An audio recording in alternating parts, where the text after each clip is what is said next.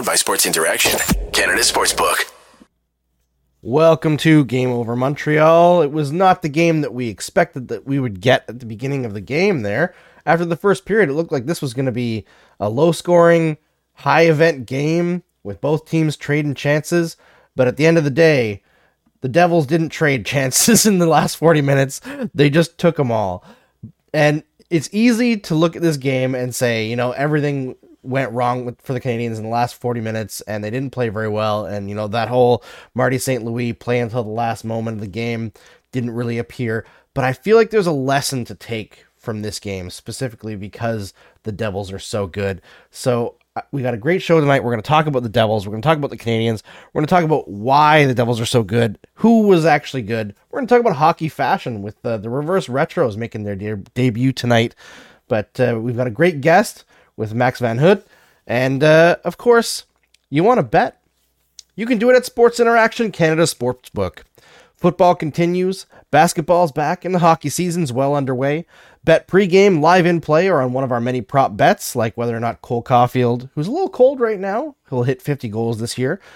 Made for Canadians by Canadian Sports Interaction. Makes it easy to deposit, play, and cash out. Join now and see all sports betting has to offer. Head to sportsinteraction.com slash SDPN. That's sportsinteraction.com slash SDPN. Ontario only, 19 plus. Please play responsibly. All right, I'm going to welcome in our guest for tonight. As you have so eloquently dubbed him the coffee man. How's it going? uh, Andrew, if I had a buck for every coffee joke I heard in my life, I would be a millionaire, maybe uh, in the list to buy the Ottawa Senators, but I'm doing good. How are you doing? Oh, I'm doing great. You know, I, I feel like as much as this game was not as enjoyable to watch overall as the first period was, just watching it from the perspective of seeing what the Devils have built here and seeing how good they are, I saw a flash of the future a little bit, I think. Because this is where I want to start because I want to start things off on a positive note, even though it was a loss. And and for those joining us here, make sure if you like this show that you uh, share it with your friends. And heck, share it right now on, on Twitter. If you're a Devils fan and you want to talk some shit, get your buddies in here. Share it on Twitter. Share it on Facebook. I don't care. We'll have fun with you guys. I know Devils fans are spicy because Adam Wild talked shit about you before the season started, and every game over stream involving the Devils has been pretty spicy in the chat. Bring it on. And uh, Canadiens fans, let's get it going. Share this show on your social media. Let's get as many people in here as possible because it's when it's a sad show, you get catharsis together, and when it's a fun show, you have fun together. So let's get it going. All right, but uh, I I looked at the Devils and how aggressive they are uh, offensively, how solid they are defensively. Specifically, the thing that stuck out to me was sticks and lanes, aggressive positioning, and just yeah. as soon as they get the puck, it's like bang, bang, bang there's passes through the middle all the time, guys in the right spots, and you could not make a mistake against this team without them capitalizing. And they made a lot of mistakes this, this game. And I feel like it's easy to say like the Canadiens' puck management was terrible tonight, which it was, but I feel like the Devils forced that because they were so good at getting sticks in lanes. Yeah, I agree with you. There are a few things with the Devils. Um, there, of course, there are these teams that have superstars, right? You think of the Colorado Avalanche, you think of the Edmonton Oilers. If you go back a little further, of course, the the Pittsburgh Penguins, the the Washington Capitals, and Tampa Bay Lightning. But I feel like there has been um, like another uh, range of teams that do not have this like A grade franchise borderline generational player and i did not mention the toronto maple leaf that was not I, that was not to take a diss at the least. I just forgot to be honest.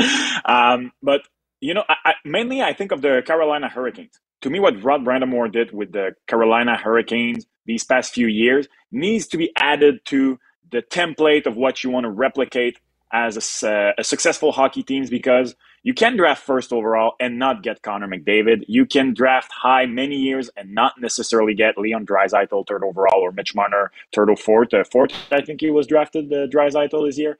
Uh, not Draisaitl, I'm sorry, uh, Marner. Um, but you have a, a good mix of quality and quantity. And I was curious to see the Devils tonight because I caught some glimpse uh, glimpses of the Devils so far this year, but I am not um, sat down and looked at a full New Jersey Devil game this year. And what we saw tonight, I was really, really impressed. And the Habs did not necessarily brought their A game tonight, but sometimes you need to look at what they're facing. And tonight they were facing a team that you said it uh, at good forecheck. Uh, you talked about the sticks lane on defense that was great too, and they have a lot. Uh, it's Hughes, it's Hischier, it's Jesper Bratt. They have a lot of players that are not necessarily the first name that comes to mind when you think of superstars. They are really, really good hockey players, and that makes a quality team. They they're playing together. They're well coached by Lindy Ruff, and they're kind of where I thought the Ottawa Senators might be at the start of this season, and right now even further with that ten game winning streak now. Yeah, I mean, talk about destroying the narrative of the Ottawa Senators. The rebuild is over. I don't think the the New Jersey Devils were anywhere near as confident heading into this season. They didn't, you know, pronounce anything, right? And they are night and day compared to last season. I know that like Jack Hughes took steps.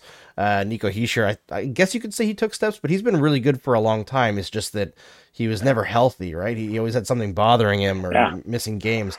So I, I read somewhere that Hischier and Hughes had only played something like 11 games together last year or something like that.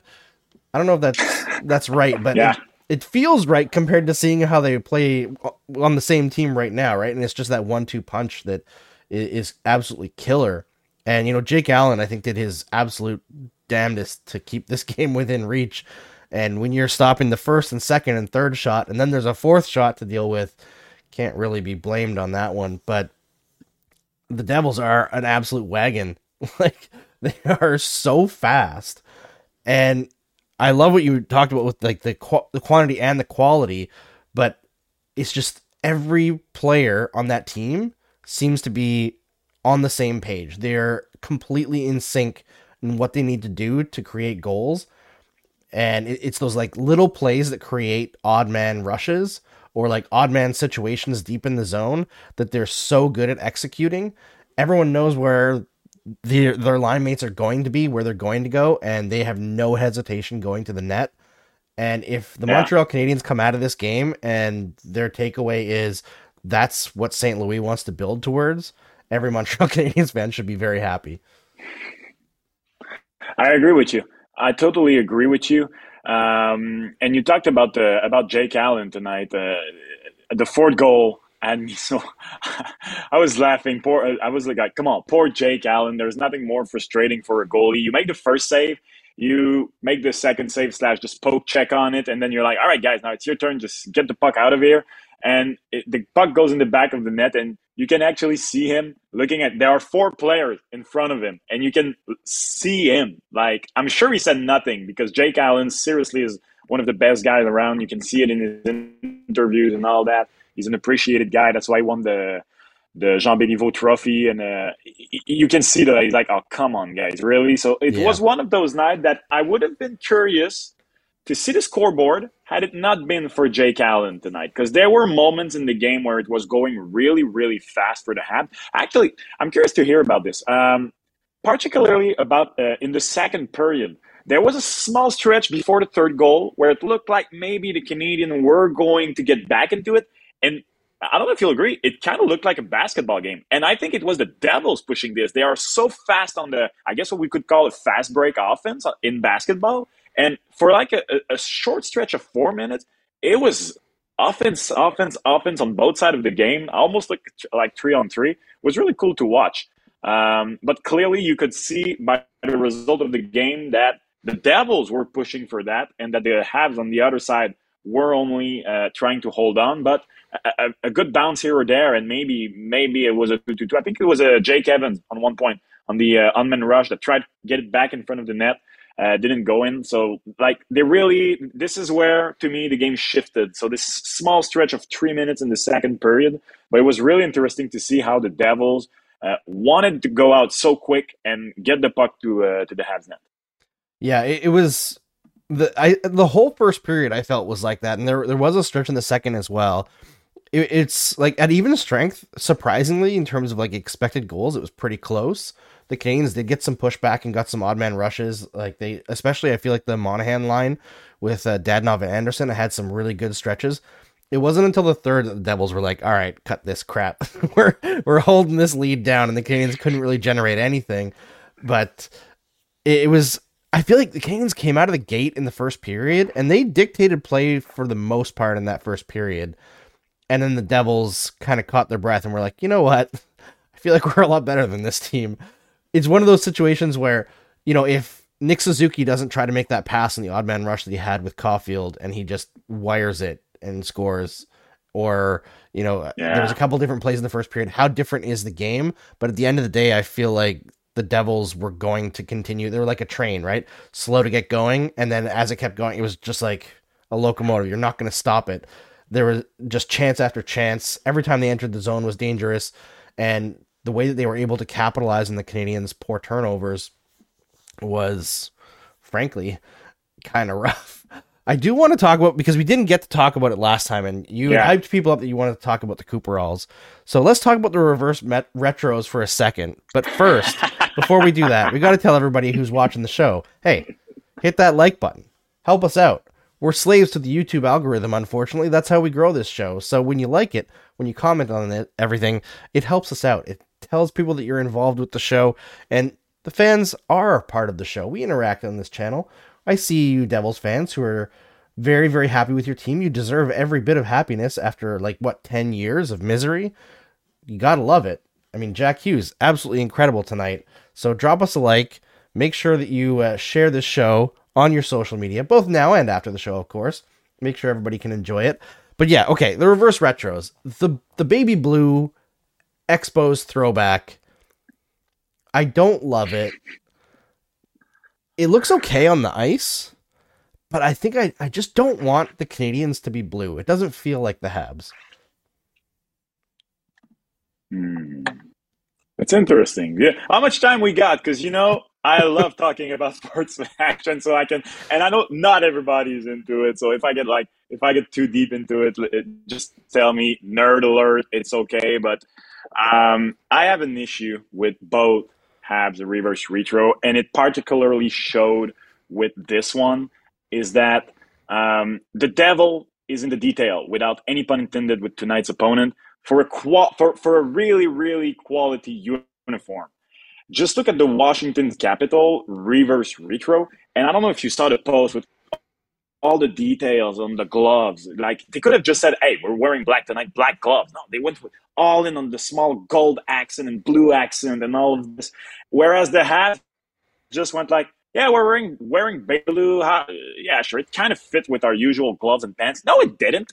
It looked bad. It looked like an AHL hockey team that doesn't have the budget for. You know, uh, how do you call? Is it called a girdle in English? Whether the the thing you put over your uh, your pants? Uh, I think that's how Yeah, you you call can it. use Uh, girdle. we call it again in French. Yeah. Okay. So uh, just put on a girdle that switches the red stripe for a baby blue stripe, and just get the guys a damn pair of gloves that switch the red for baby blue. And already you go in my book from a C plus to a B plus, and that would be cool. Because I, I respect the fact that the Habs is the Habs, and they do not want to go too far with those kind of experiment. I can respect that, even though like you can see my hat. I'm a big fan of uh, super crazy branding in sports if it fits the team. But it's okay, it doesn't fit the Habs. So they're just modifying their classic uniform. No problem with it. But it, it looked like it looked like the Dallas Cowboys. Have you ever realized how the gray on the helmet, the gray on the pants, the blue on the shirt, nothing fits? My my uh, I don't know how you say it in English, but my tuck didn't like it. Didn't like it at all. Oh man. And when you don't look good, you don't feel good, and when you don't feel good, you don't play good. Yeah. I rented about it. it, it's not it's not the best. I feel like the fact like the, because they don't mess with it a lot, it's lazy. It's just a color swap, but it just forever remains like mid. Like it doesn't get into disastrous territory. But like you said, they're not they're not committing to the to the thing, so it will never ascend. Or it's like teams that actually tried to do cool stuff, like uh, the last set of reverse retros, the LA Kings jersey is the best jersey they've ever had, like by far to me. Like the bringing in the purple and gold and bringing in the '90s like uh, weird Chevy logo almost. it was so cool looking. I don't think the Canadiens are capable of doing that because they're so you know traditional. But I will give them one credit. At least they didn't do the stupid thing that a lot of teams did and do like a diagonal word thing on the jersey and have like or like Oh, when yeah, the Sens just put Sens on there. Could you imagine a jersey that just says Habs? No. It would be awful. No, so no, at least there's that. Please. Well, we should also talk about the Cooperalls. 'cause I know that you, uh, uh, you you- wanted the Flyers to bring in the Cooperalls. Yeah, I know it's uh, illegal uh, to put the Cooperall. There's some about the fact. I think uh, the the ice froze on the pants, and they, it's literally illegal. But honestly, like this to me, you know, like um, nostalgia uh, is it sells. It's all cool. Hundred Uh, percent. but like when I watch it, I'm a bit young for Cooperalls, to be honest. The, the Cooperall craze was in the 80s. I was born in 91. My dad had a pair of Cooperalls when I was really, really young. But I don't, it didn't mark my imaginary as much as maybe uh, people who are in their early 40s. So for me, when I saw it, it they wore it in the warm up, right? Um, like, honestly, my reaction was like, yo, the nostalgia is so awesome. It's so freaking ugly but it's awesome. But I think some people actually really like it. I, I really think it's ugly. But it's like, I don't know, it's like listening to Limp Bizkit in 2022. It's purely nostalgia effect. It didn't age well at all. Like chocolate starfish, hell no. But uh, it, I, I thought it was it was awesome in the so bad it's good way. I Yeah. guess that's how I would say it. Yeah, I feel like Cooper Cooperalls just make me think everybody looks like a ref. Ah, that's a good point. That's a very valid point. My girlfriend loves Cooperall when I showed it to her. I couldn't believe this because my girlfriend says that hockey uniforms are the worst sports uniform possible because she sees little shorts. She says uh, the hockey players look like Boy Scouts wearing long socks with small shorts, and I'm like, the hell are you talking about? And when I showed her the Cooperall, she was like, yeah, yeah, that that's great. Do that. That's beautiful. And I was like, oh, oh my god, you gotta be kidding. I feel like the the worst. This is just my opinion. I know people will dog on like soccer for having the advertisements, but I absolutely hate football jerseys with just the number on the front. All right. Like when when Dallas did that for like the Stars did that for their jersey, I thought it was the worst jersey Yeah. like ever created. It was so ugly and boring. Yeah. But hockey, I I am nostalgic for like the early '90s stuff, like the skate jersey in Vancouver. So that's what I'm biased towards. The original Anaheim Ducks. I have one of those. Those are great. All right. Uh talking about this game, obviously uh our boy Evgeny Dadonov finally got off the schneid. He was another guy who I thought had a really good first period and got rewarded for it in the second on a nice lucky bounce. But uh, we talked about him last time you were on Max, and I thought he was starting to Yeah. put things together. You disagreed. Yeah. I feel like he's getting a little bit better again now, but uh, the limited expectations. Yeah, you know, it, it's funny because I, I do this thing on my radio show on BPM Sports every um, day after a game. So people call in and they give me their first star of the game. I give the Hold My Beer Award, which is basically the Jacques Beauchamp, somebody who, you know, is not Cole Caufield or Nick Suzuki, but did something great. And there is, uh, I don't know if you have the same uh, saying in English, but in French, you know, when somebody is so bad, you say, to the showers, au douche. so uh, you send the guy you think he should go straight to the showers. And so far, that was game 16, I think, tonight. Uh, maybe, uh, yeah, 16, I think, 19, uh, Yep. whatever. Uh, so far, uh, almost, not every game, but almost every game, it's been a mixture of Mike Hoffman and Evgeny Dadonov to the shower to the point where it, it has become a running joke. So Mike Hoffman got out of the showers these past few games, actually been chilling in the locker room with the rest of the guys. So now uh, my mention, mentions were flooded during the game when uh, Dadonov scored. Everybody were like, "Oh my God, uh, Evgeny Dadonov got out of the shower." But uh, that will be for him because you know I'm joking about Dadonov saying that uh, I don't really like his contribution so far this year, and I mean for a guy who is an offensive player um, who has a stat line before the game of zero zero zero. I mean, what is there like? I'm not the type Yeah. of guy who's going to go, especially for uh, a veteran. Like for a young kid, fine, sure. I'm all good for looking at the expected goals for the Corsi and the progression. But for a guy in Dadonov's place, get, don't get me started with, yeah, well, actually, he's not that bad. In, no, no, no, no. He, he has zero points. That's where he's for. Um, so I, I can only be happy if he does bring something to the game because the more Hoffman, the more Dadonov, the more Drouin, even Armia will produce, the more complicated it will be for St. Louis to get someone out of the lineup. Will create yep. a um, a sane competition, and maybe in the end get those guys traded for some valuable assets. So I'm glad that if this goal in the wide open net, but I'm not going to diss on that. He was at the right place at the right time. That's exactly where you want him to be.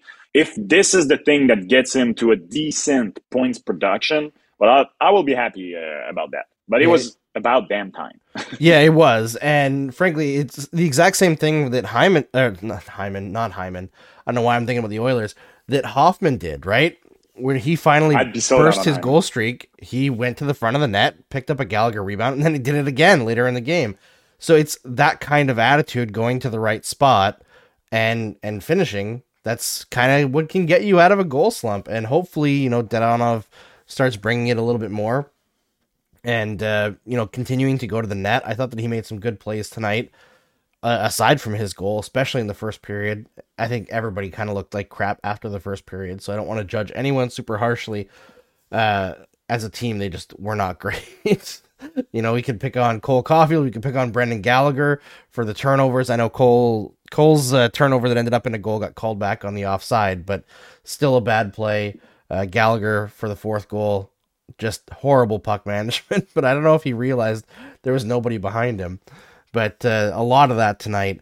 So I, I, I will commend Marty St. Louis for like I know that there's a lot of fan frustration towards guys like Hoffman and Dadonov and you know continuing to get opportunities while Slavkovsky sits on the fourth line.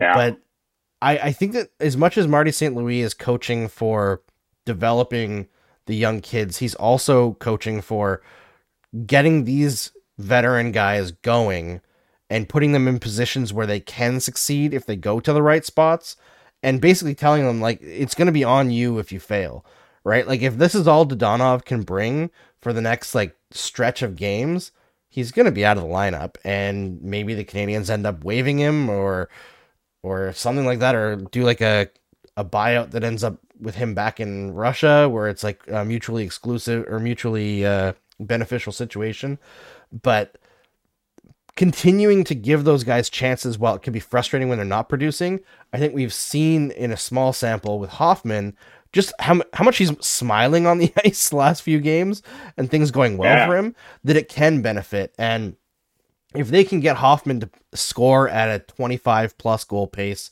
Dadonov to score at like around a 45 to 50 point pace, they can move those guys, I think, come deadline. If they retain money on Hoffman, especially, I feel like they yeah. can move him.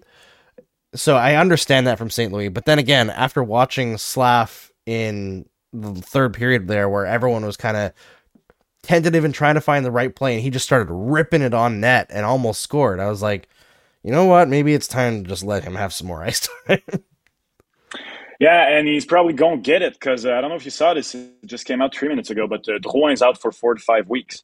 So yeah. uh, that's a tough break for that. Uh, four to six weeks. Oh, yeah. Injury yeah, suffered uh, against Vegas. Uh, such a tough break for Drouin, really, because he just started know, getting it going like, too.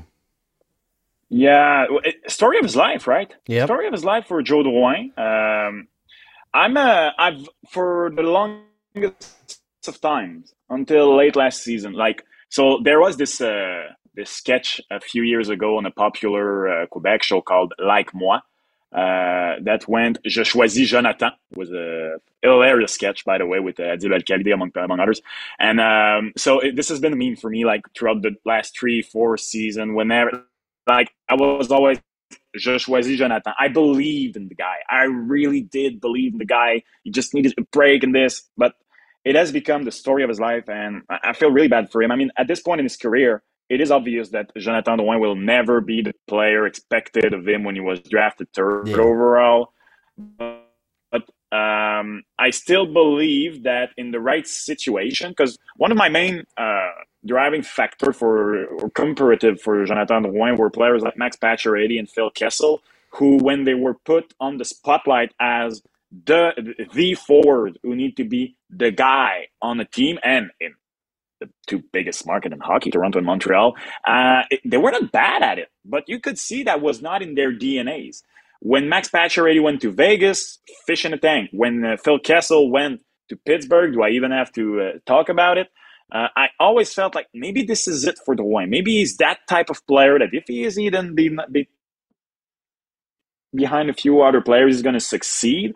Um, I was a bit disappointed so far this year because I was like, all right, now you have Caufield and Suzuki who have all the attention in the world. You have Kirby Dach.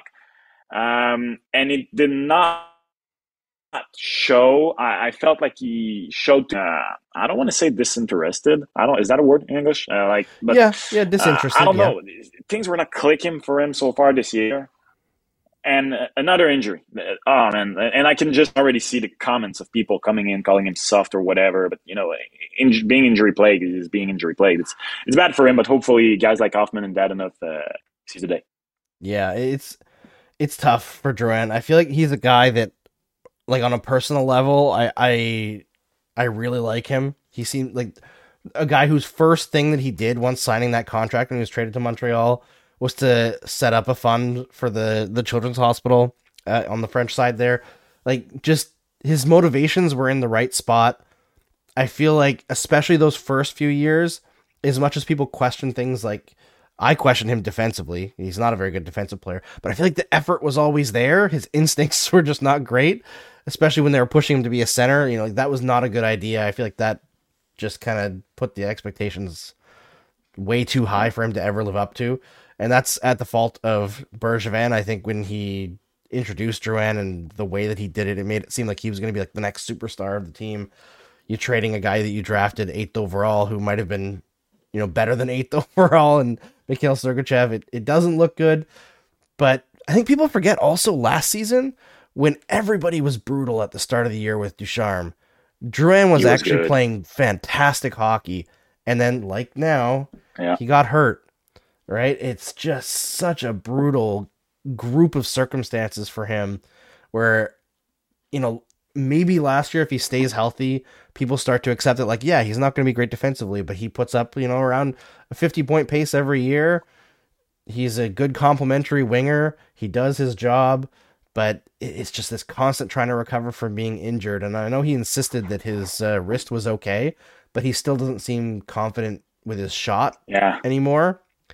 And yeah, it just seems like it's not going to happen for him. Yeah, he's never been the same since the Ovi's hit.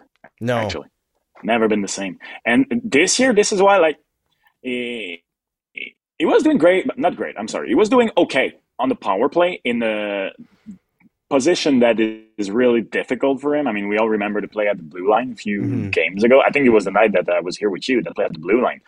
Um, so he was finding a certain niche uh, that obviously is not the niche we expected out of him. But, you know, there has been comparison, and rightfully so, with Alex Galchenyuk for so long with Drouin. And I always felt like eh, Galchenyuk had zero hockey sense. Like it's crazy, zero hockey sense for Alex Galchenyuk. I always felt like Drouin at least had had it, you know, had the possibility to at least be a decent um, offensive contributor in a smaller role for a hockey team. There are guys like this.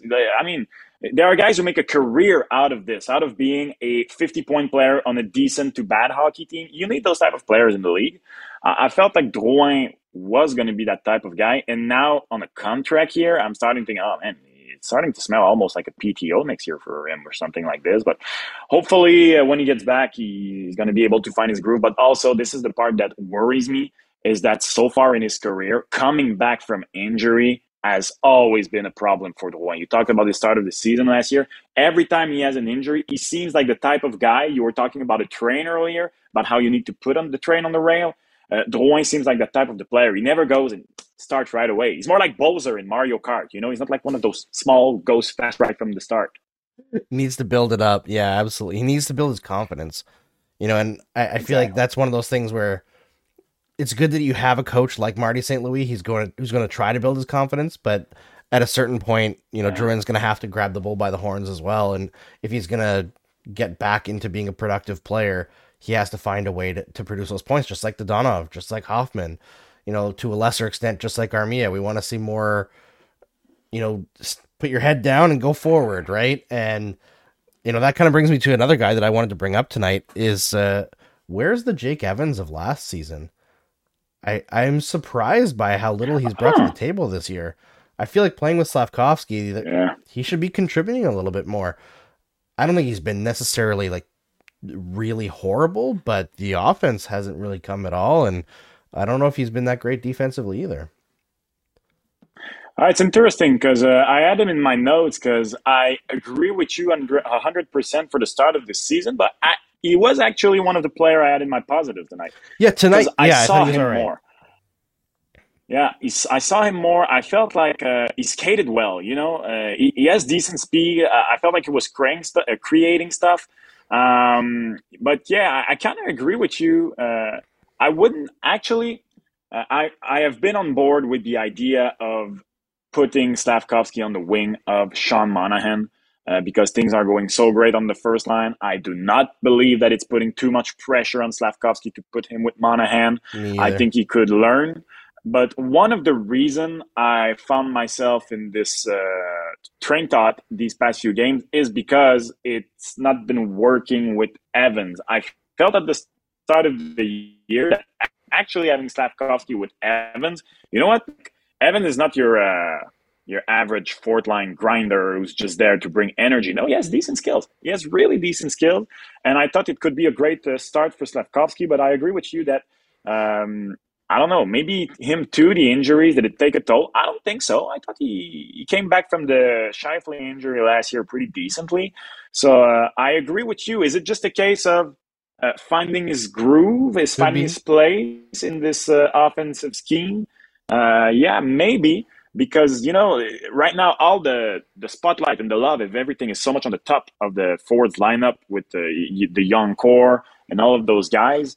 Um, I would have felt that it could be a great situation for Jake Evans, but I agree with you that right now, uh, I think he played 13 minutes tonight. He took two shots on goal. So, like I said, tonight I liked him. That is actually the Jake Evans I want to see tonight. You know, he created yeah. a few things, uh, he brought speed to the game, and we have not seen this enough this year. No, we really haven't. Um, there's a couple comments here. Uh, Adam Firebear says, I really wanted Drouin to triumph. I think we all did. I mean, people who watch this show anyway. I know that he has a share of haters, but uh, I don't think either yes. Max or I were ever among them. Like, I think uh, I want everybody on the team to succeed just because it's more entertaining, right? Like, obviously, I think Drouin personally we're lovers, a lot. Andrew. Yeah, we're lovers, not fighters. Yeah.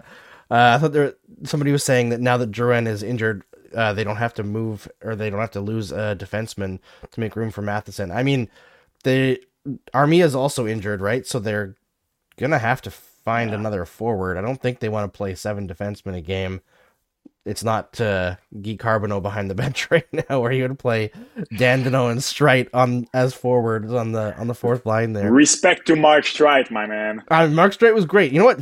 Dandenault also he does not get enough respect for how good of a Montreal Canadien he was. That guy was a fantastic skater and surprisingly a decent forward, even though he was a defenseman his whole career. But uh, yeah. yeah, Dandenault was a great player. Um, I will say tonight I thought that Marty St. Louis was trying to test Xhekaj a bit and a rough test. Oh, okay. Throw him out there a lot against you know yeah. the hottest team in the league. But the last few games have convinced me that uh, is going to go down to Laval when uh, Math- Matheson comes back. I think his defensive oh, wow. play is oh, struggling a little bit, and I think they want him to work on some things. I think putting him on the power play also is a hint that they think that he can do more, and if they think he can elevate past what he's bringing, like as a third pair defenseman, I think it might actually benefit him to play some time in Laval and play some big minutes. I, you know, they're not going to send down Kovacevic. Uh, they That's said right that he was just told to get an apartment. Yeah. Uh, they don't want to lose him on waivers. I don't think Harris is going anywhere. Don't think Guhle's going anywhere. And it makes no sense to possibly lose Wideman on waivers when you don't have to, right? So I think the big man could be down in Laval for a bit. I, you know what? It's a really, really interesting take. I, I think it's Wideman. I think they're gonna ramp it like Chris Wideman. To be honest with you, um, it would be bold, to Laval. I would not personally be against it, honestly, really not. Um, but the, the, it's a combination of what he has brought to the table, the fact that he is already a fan favorite. That being said, I never want to take that into account at any point in any decision making. But you know, this is Montreal, so it could happen. Uh, but to me, the, the thing I, I'm curious to hear you about is the power play because you know what? I have a ton of respect for Martin St. Louis, and uh, I said St. Louis. What the heck, uh, Martin St. Louis. if anyone and, do that, uh, should be me. respect for him, and I, I, am not the. Yeah, exactly. I, am not the, the biggest guy to second guess coaches, but with that being said, I'm still trying to understand what the heck is Arber Xhekaj on the power play, especially when you have Kaiden Guhle. He did get 10 seconds of power play tonight for what it's worth. And Jordan Harris, who in my head both when I think long term could be option wave one, option wave two on power plays in the NHL. So why are they not the one getting those uh, those views on the power plays? I know Xhekaj, I guess, has a decent shot, but I don't know. I'm still trying to figure out what is this decision. I'm not sure. I, I orig- like earlier in the season, I was thinking that it might have been the case that they were riding those guys so much at even strength on the pen and the penalty kill that they felt like it would be like too much to put them on the power play and you know like the the gap between them and Xhekaj offensively is not big enough to like justify giving them extra minutes and maybe losing out in other areas. But I wonder if it is as simple as Xhekaj has a pretty good shot and he actually made some decent plays tonight as well. Like deked out some guys at the blue line, making some risky plays. But I feel like Harris is the guy that they have yeah. to some some some tries to on that power play because yeah. he's got that shifty quality. And Guhle has been getting more and more confident with the puck in the offensive zone. There's a few times tonight where he made some power forward Guhle. Yeah, like it makes sense to get them going. And like I look at uh, Xhekaj and Edmundson so far, and I don't know if it's working. Xhekaj actually led all the Canadiens in even strength ice time tonight, which is pretty wild. And while he was on the ice, wow. and it they were outchanced thirteen to four, which is not great. High danger chances yeah. five to one. Yeah. You, you, put that up against like Harris and Kovacevic, who the Canadiens actually outchanced the Devils 12-9. High danger chances five three. I know they're the third pair, but when they're getting played like the first pair, you got to be a little bit better than that, I think. And he also the the penalties. The penalties is an issue. He's got to learn that he doesn't have to prove himself every game. I think. Like if you're gonna do something like muck it up after a scrum or like after the whistle where they're not gonna call penalties, it, constantly trying to be like the intimidating guy, I think has a drawback when. Yeah refs know your name now and they know that if you're going to fight somebody you're going to hurt somebody so i think oftentimes when he creates those situations they're like you know you're off just go to the box and that puts yeah. the team in a tough spot yeah. So two things about what you said. First i'm glad with the numbers you gave uh, it matched my eye test. So uh, for those who are big eye test people uh, that was exactly what i was going to bring. I felt like Xhekaj tonight I had a game that was a bit rougher for him. Um, and well, part of the reason, and you've talked about penalties, Xhekaj right now is like, you know, that that kid in the middle school who is just starting to find out that everybody thinks he's funny. Every girl kind of find him cute. He's the first crush of every little girl or a little boy uh, in the classroom. And so he's kind of he wants to live he wants to live up to that. And suddenly he starts getting detention for not doing anything bad, but just you know, teachers actually too think he's funny, but they're just Arber. Get the heck out of the class! You're, you're you're clowning. You're clowning. I feel like he's clowning right now. He's getting out of position for those things that you talked about. He's getting out of position to try and make the big hit. He's trying to make the, the uh, getting out of position uh, to make a play that is not the safest play to do. And he is at the stage of his career where all he needs to think about is making the safe play. That's all we want you to do, Arber. Do the safe play, give the big hit when you have to give the big hit, and don't take stupid penalties. But right now, I think it's uh, uh, uh, uh, Stéphane Robidas has a lot of job to do to get him and say, "Hey, Arber, like we love you. You, you you're not going anywhere. You're go- getting your minutes. Stop uh, in French we say jouer les matu vu, you know, like uh, trying to be look at me, look at me. Uh, I guess would be a, some kind of decent translation of it. Like, stop trying and make us look at you. We're looking at you. Just play your game, man. Yeah, I, I couldn't agree more with you at this point. I love that analogy. It's so it's so perfect. The the kid who just finds out he's funny. That is so so perfectly Arber Xhekaj right now. And you know, I I love that he has that attitude of he he mentioned in a quote earlier this week I think that he sees every game as a tryout to like continue staying eh, with the team and he doesn't take anything for granted and I love that attitude but with that comes the trying to do too much and sometimes you have to just keep it simple and it's it's a learning process and I think for people who love Arber Xhekaj you know I, I feel like we're you know among them he's obviously brought an element to this team that we haven't seen in a very long time.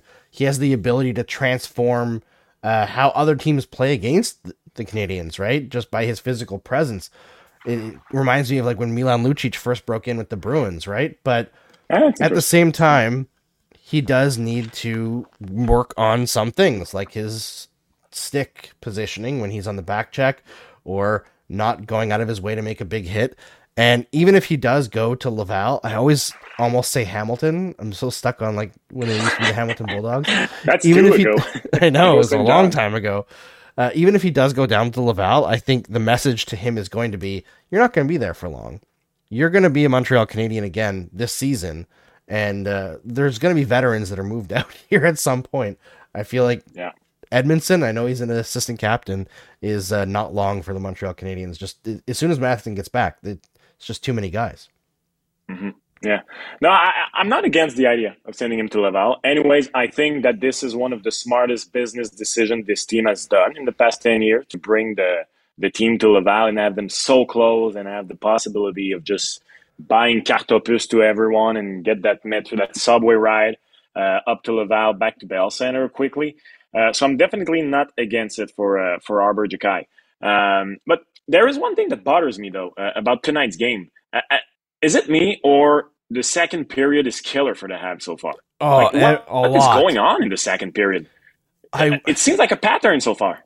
It does. I, do they struggle with the long change? Maybe that they're just like giving it so hard that they don't have the energy to make the long like that extra 10 feet is too much for them i don't know but it does it does seem like they lose focus in the second period an awful lot i know that's the period they've been outscored in the most I, I yeah. wonder how much of that is, you know, they have scored early a lot and they kind of like when you're playing with the lead, things can turn on you, uh, you know, and maybe they're not coming out of the gate ready. Yeah. They're thinking they're just going to light it up and inex- young, inexperienced team. But I feel like the second period was a problem last year as well. I, I feel, although every period was a problem most of last year. a valid point, but I I don't know if uh, because you know I'm also a, a, big football guy, and I don't know if this applies as much to hockey, but I was wondering this watching the game tonight. And you know how some coaches, especially uh, coordinators, whether it's offensive coordinators or defensive coordinators, are so good at adjustment. Um, I have a, a the, the Cincinnati Bengals defensive coordinator, a master of adjustment. The Bengals come out in the third quarter and look at the stats. The amounts of point and yardage they give is so much less than the rest of the quarter. So I was wondering, is maybe the young uh, Habs coaching group is it something that they might have to learn? Do the other teams come out and go, okay, they're playing like this? They adjust this way in the second period. It works. It takes time for Saint Louis and his coaches to go, oh, they have changed this and try to apply it. And then they get back in the third. I don't know. Just food for thought. Could it be also the coaching in experiment uh, starting to get in? Because uh, you see, I don't know if you saw the viral clip of Tortorella tonight, simply saying "we suck" when asked a question on live TV during the game. And uh, at that point, I think it was uh, the Flyers were trailing uh, two to nothing, and like quickly like that, they were back two to two. You know, and like I'm not the biggest Torts guy in the world, but he is a veteran coach who actually probably is pretty damn good behind the bench to bring adjustment. I know Michel Therrien was a master of behind the bench adjustment, whether it's just shifting your lines throughout a game. I don't know if you remember that during the Therrien era. Like the line you would blender, see changes yeah. during a game, and you would be like, "Oh, we have new lines," and you'd be like, "Oh no, okay, no." It was just because he had a feeling that this guy was going to score three goal if you put him on the first line. It happened, won't happen again. So I don't know, uh, just food for thought. Like I said, maybe the, the inexperiment, uh, uh, inexperimented coaching staff, maybe it plays into that, but it's just a suggestion. No, I think it's a very astute observation because not only is St. Louis, uh, for lack of, I mean, I know he coached half of last year, but he's essentially a rookie coach. You know, Stéphane Robidas is essentially a rookie coach as well. Alex Burrows has been around for a little bit more than a, a year, I guess, a, a year and a bit.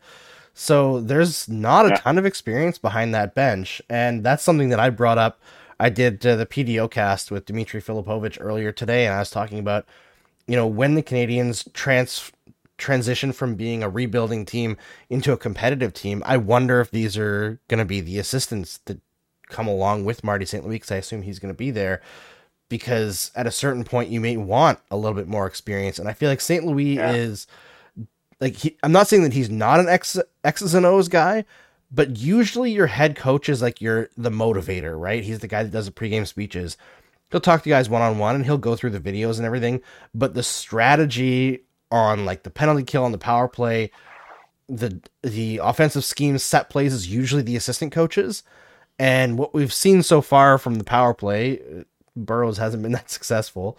And the PK, it looks successful on the surface, but that's mostly due to goaltending. Like they're just mad scramble. I will say one thing the team is very good at is when they're doing the mad scramble, they fight really hard in front of the net on the PK. They do.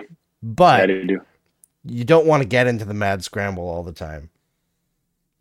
No, no, especially with your goalies. Um, I will politely say, not expert at controlling rebounds. Yes, you know, like the one, well, the one, the ma- among the many things that made Carey Price Carey Price. I'll say it like this: one of the things is Carey Price was the master of rebound control and staying square after a rebound. Whereas I love Jake Allen and uh, Montembeault's play so far this year, but it's basically a trampoline out there. And I mean, yeah. it's okay. Like uh, it's totally okay. But yeah, uh, you're right about the about the scrambling in front of the net. I have observed that too. About how uh, sometimes when all hell break loose, at least there is some form of organized chaos. I guess is the way I would uh, formulate it.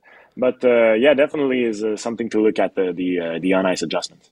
Yeah, they, they they fight hard, and that's basically what we want, we all want to see in a, in a rebuilding team. But it hasn't been the perfect situation yet. Uh, all right, uh, we'll probably close it out there. I don't think there's too much more to talk about with that game. once again, Jake Allen is fantastic, but it won't show up in the numbers for yeah. him. The poor guy. Yeah. But overall, a great lesson taught by the New Jersey Devils, I think, tonight. Uh, thanks, Max, for joining me here for Game Over Montreal. Thanks, everyone, for coming along uh, with this. It's it's tough to get people to come in and talk about a loss, right? I, I feel like with Maple Leafs, everybody wants to commiserate after a loss because they're just a miserable fan base. Habs fans want to celebrate stuff. right? So we do much better numbers after a win than a loss. But for those who came, our our uh, our oh, most loyal listeners like Noel, like Kay, like Daffy Prod, who I believe is uh, in Europe, uh, Thomas, Sarah Y, Trizak, all of you, thank you so much for joining us after a loss. Oh, three point night for Sean Farrell. Sarah White says, yeah, another good prospect for the Montreal Canadiens worth looking into. And thanks especially to Max for joining us. Before we close things out, Max, tell everybody where they can find you. Uh, catch me on Twitter at Max Vanut, and uh, you can, uh, if you live in Montreal, you can catch me and you speak French, of course. Uh, even if you don't, even if you don't, it's a great way to learn. Uh, catch me at BPM Sports. It's on the frequency 91.9. So BPM Sports is Montreal's French radio uh, sports talk station. So yeah, catch me there and be sure to subscribe to Andrew's channel and do the uh, SDPN Perfect. All right. Thanks, everybody. Again, smash the like button. As uh, Max said, subscribe. And I will say, uh, Noel, before we close out, said there are many great game over guests, and I think the coffee man, Max Van Hoot, just made it into the platinum circle. Everybody loves you, Max. So we're gonna have to book you on a ton more this season. I love you too. That'll be my pleasure. All right, everybody. We'll see you next. Actually, you, I won't see you on Thursday. It'll be Marc Dumont uh, hosting the show for the first time on his own. I will see you on Saturday. See you then.